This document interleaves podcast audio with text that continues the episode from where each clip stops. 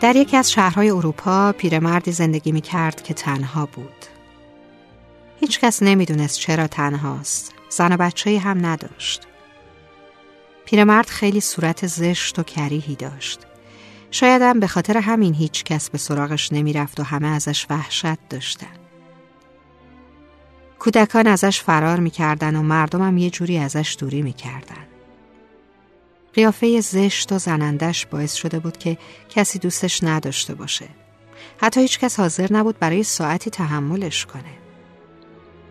زشتی صورت پیرمرد باعث تغییر اخلاقش هم شده بود. اون که می‌دید همه ازش فرار می‌کنن دچار پریشونی و افسردگی شده بود. یه جورایی گوشگیر و منزوی بود. همونطور که دیگران ازش دوری می‌کردن خودش هم دیگه طاقت معاشرت با کسی رو نداشت. مدام پرخاشگری می‌کرد و سر مردم فریاد می‌زد. سالها این وضع ادامه داشت تا اینکه یه روز همسایه های جدیدی نزدیکی منزل پیرمرد ساکن شدن. خانواده خوشبختی که دختر جوون و زیبایی هم داشتن. یه روز دخترک از ماجرای پیرمرد اصلا خبر نداشت از کنار خونه اون گذشت. اتفاقا همزمان پیرمردم از در خونش اومد بیرون و اونا چشم تو چشم شدن. اما ناگهان اتفاق تازه افتاد. پیرمرد با کمال تعجب دید دخترک برخلاف بقیه اصلا از دیدن صورتش منزجر نشد و اخمم نکرد. نه تنها پا به فرار نگذاشت تازه به او لبخند هم زد. لبخند زیبای دخترک مثل گلی روی صورت زشت پیرمرد شکفته شد. اونا بدون اینکه کلمه با همدیگه حرف بزنن راهشون رو کشیدن و رفتن.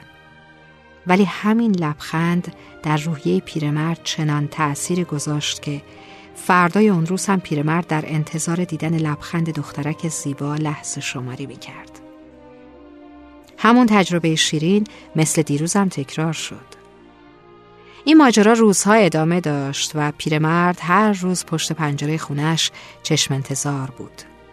دخترکم که متوجه علاقه و اشتیاق پیرمرد شده بود سعی می‌کرد با حرکات شیرین و کودکانه بیشتر محبت پیرمرد رو جلب کنه. چند ماهی از این ماجرا گذشت تا اینکه دیگه خبری از پیرمرد نشد. دخترک هر بار که از جلوی خونه پیرمرد رد می‌شد نه پیرمرد رو می‌دید نه خبری ازش بود. تا اینکه یه روز پستچی نامه‌ای به منزل اون آورد. پدر دخترک نامه رو که باز کرد نوشته وکیل پیرمرد رو دید. توی نامه نوشته شده بود که طبق وسیعت نامه پیرمرد همه ثروتش به دخترک کوچولو بخشیده شده بود.